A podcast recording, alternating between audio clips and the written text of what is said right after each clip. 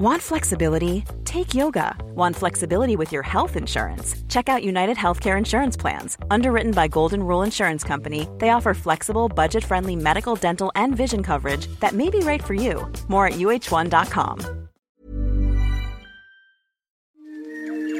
He kōna i purangi tēnei nā te reo irirangi o Aotearoa. Oh my god. I knew this was coming. I'm sitting here leaning pack still on, but just sitting back against a bank on the moss up in the one of the highest points of the Herekinos. just been climbing, steady, steady, climbing, climbing on a just this thick mud. Your boots are so heavy because of the mud. And then just when it flattens out a bit, there's a right angle turn and it's up this horribly steep gradient and I've just had to stop and have a lean here. I am shattered. And it's bizarre. I'm looking at my boots and the mud on my pants, and I'm going, I pictured exactly this. I knew this was coming. What the hell am I doing it for? I want to nominate my toes for an award. I want to nominate my feet for awards and my legs. I'm not sure if I want to nominate me though. I th- this could be a form of idi- idiocy. Freaking hell. I went on a, my first ever tramp just a couple of weeks ago with the Auckland Tramping Club up into the Kaimais for two nights. And man, th- that's uh, it exposed me to that again that these people are trampers and they might look like very sort of, you know, there's nothing powerful looking about them, but man, they can put on a pack and just hit those hills, and boy, they can do it.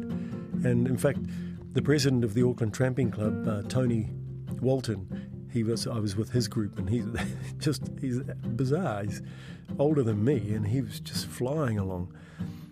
He was explaining that they've done some stuff with some rugby players at one point, and the rugby players don't they can't handle it like trampers handle it.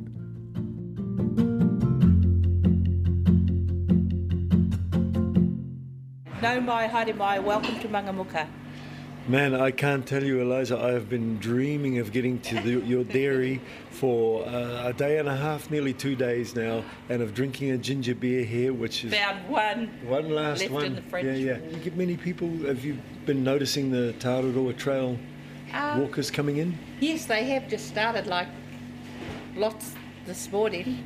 And o- over the years, has it been building? Well, I've been here for almost four years now, and so it, it has built up. Yeah. Yeah. I see ourselves, our position here, as the a gateway to the far north. So everyone that comes from south come, has to come through here, either goes the other way, but most of them come through here and they need to either stop for a drink or stop to go to the toilet. We get tons of visitors through here. So you say you've been here four years. Where are you from? I, I'm from here, Oh, okay. born and bred, in a little place around the other side. It's called Mangataipa. Yeah. Did you ever see yourself being a dairy owner? No. Hard I, work? I actually came home about uh, 12 years ago to look after our mum that was sick at the time uh, from the Wairarapa. Yeah, I, I thought four years ago it's like I needed something to do, and I thought, "Wh- what can I do? And so the dairy came available. I thought, what? That's it. It's always been owned by the community. Oh, okay. Yeah, and my bro- brother bought the building and kind of like it's so it's a, like a whānau business. Oh, very cool. It is. Well, I've given myself five years in here, so my years, my time's up next November. So Another member of the whānau will come in? yes, yes, hopefully, if that, if if the whānau doesn't come in, you open it up to the community, which uh, is whānau anyway, the wider whānau.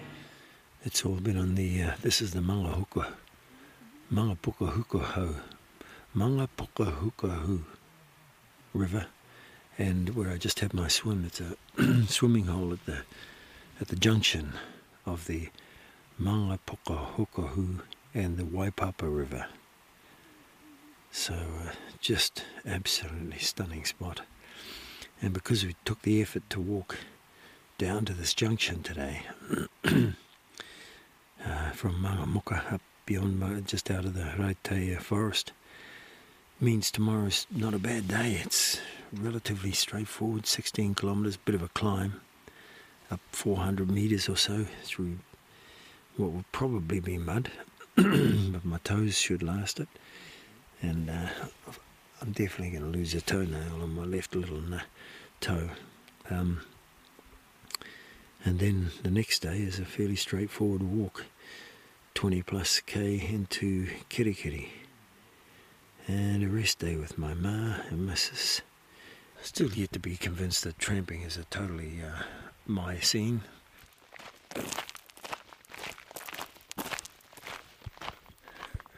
All right, I've made an executive decision. I'm uh, after I complete this Te trot that I'm currently on, only another 140 days or so to go.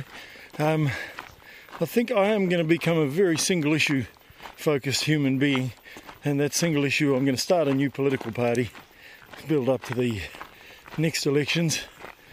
and that party's going to be the anti bloody gravel road party. I'm going to get rid of all gravel roads in New Zealand. And I've already had 10 subscriptions. Each of my toes has agreed to join and fight hard to get rid of bloody gravel roads.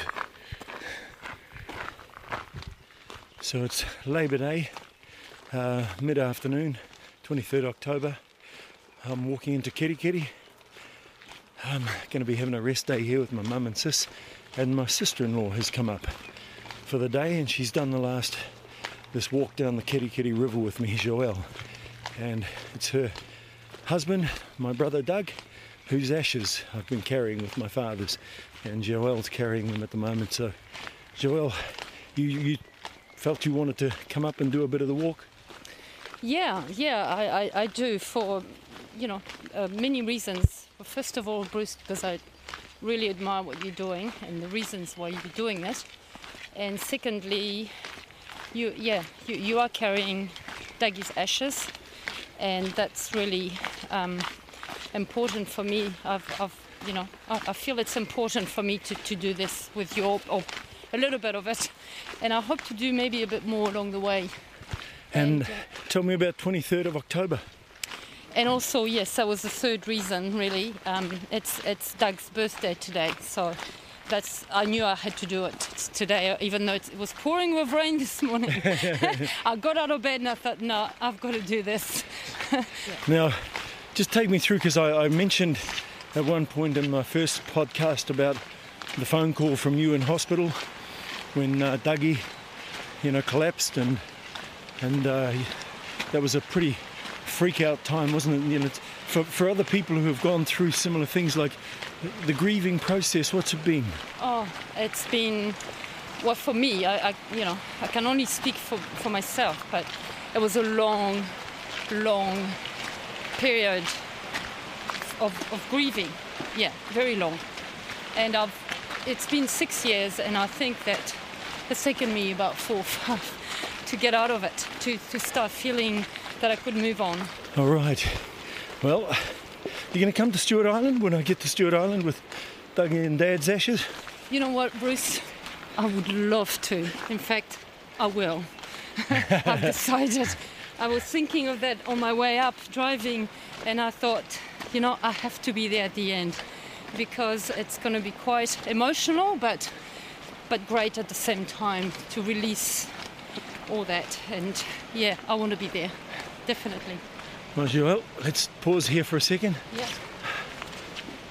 Ah, a little hug. Ah. Will having my father and brother's ashes, some of their ashes, um, help me along the way? I think possibly they will, you know. Uh, I've talked again, talked to people who've who've done the trail, a couple of people, and I asked one of them about you know a high point and a low point, and they said, well, actually they happen daily. They happen daily. So those low points, the fact that I'm walking, the you know the spirit of my father and brother home, uh, will probably help me go. No, no, come on, man, get over it. Keep going, keep going. One step, one foot in front of the other. One, one foot in front of the other.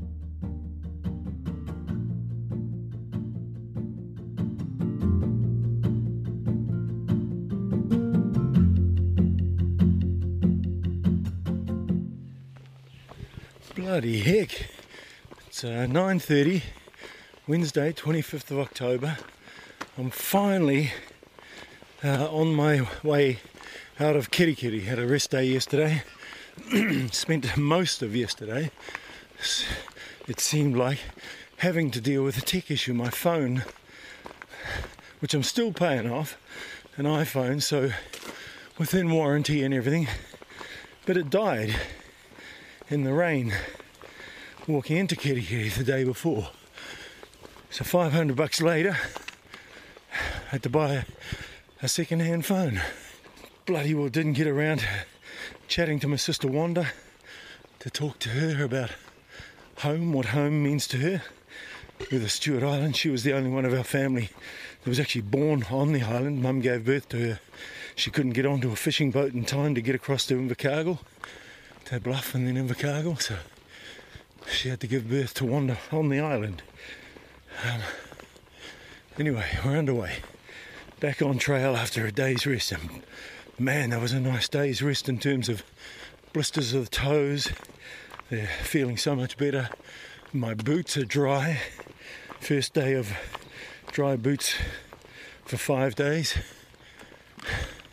Onward, upward, forever forward. Initially, I was a little blasé about um, when I got out of the Waitangi forest, coming up to this Mount Bledisloe. Never been up here before. Looking out over the Bay of Islands, a former stomping ground of we, the Hopkins, the WRCM, William Raymond, Colleen Marguerite Hopkins Fano. I once swam a little vial of ashes of my brother from Russell to Paihia in one of the uh, Ocean Swim series. and I reckon it was him getting back at me because that afternoon I got picked up by a couple of mates who were uh, blatting out in a boat to Great Barrier Island. Met them down at the wharf, hopped on the boat. It was really rough. No other boats were going out. So we, we were just heading out, but bashing into these seas. I was holding on, and I just for one split second, I, I just had my hand on the table. I wasn't gripping it. And we just smacked into this wave, flew me through the wheelhouse, and my ribs hit the corner of the console where the where the skipper was sitting, and I broke a rib. So we had to turn around, take me back to Kawau. I couldn't breathe. It was just we had to spend the night tucked in there at Kawau, and then then it was like hospital the next morning. And uh, I reckon that was Doug. That was that was him going. Don't you put me down, you bloody togs, because I because I had the little vial stashed down the front of my togs for the swim. Oh yeah, I am uh, rounding the corner between Waitangi, the Bay of Waitangi, and Paihia. There's a sign, road sign says 25, indicating sharp corner. So I'll try and slow down. Left calf was telling me no, catch the ferry, go straight to Russell. And normally I wouldn't listen to my left calf so uh, so diligently like this, but um, I am going to listen to it and, and, obey obey it because, after all, it is International Day of the Left Calf. Um, so I'll honour that special day. So who am I talking to here? Lennox Machiavelli. Machiavelli, nice. So you guys fishing off the Waitangi Bridge here? Yeah. Yeah, you have a bit of luck sometimes, you reckon? Yeah. Yes. Well, what's the best fish you've ever caught, Machiavelli? Um, probably a thirty-pound kingy.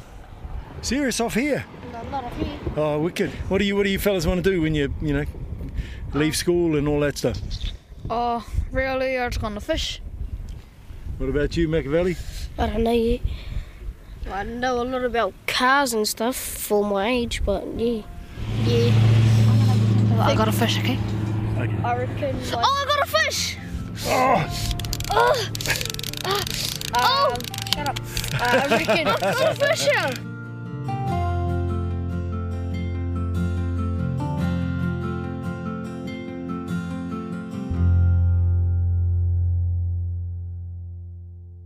The Long Way Home is produced by Bruce Hopkins and Justin Gregory. The executive producer is Tim Watkin, and the engineer is Blair Stagpool. You can subscribe to every episode of The Long Way Home at iTunes or at radionz.co.nz forward slash series. And while you're there, please rate us. That way, more people get to hear these stories. If you go to the Long Way Home webpage at rnz.co.nz, you'll find an interactive map that follows Bruce as he walks Te Araroa, New Zealand's trail. Bruce is also on Twitter at Bruce Hop, so get in touch if you've got tips for him, questions, or can offer him a bed, a meal, or a hot shower along the way. He'd be very grateful.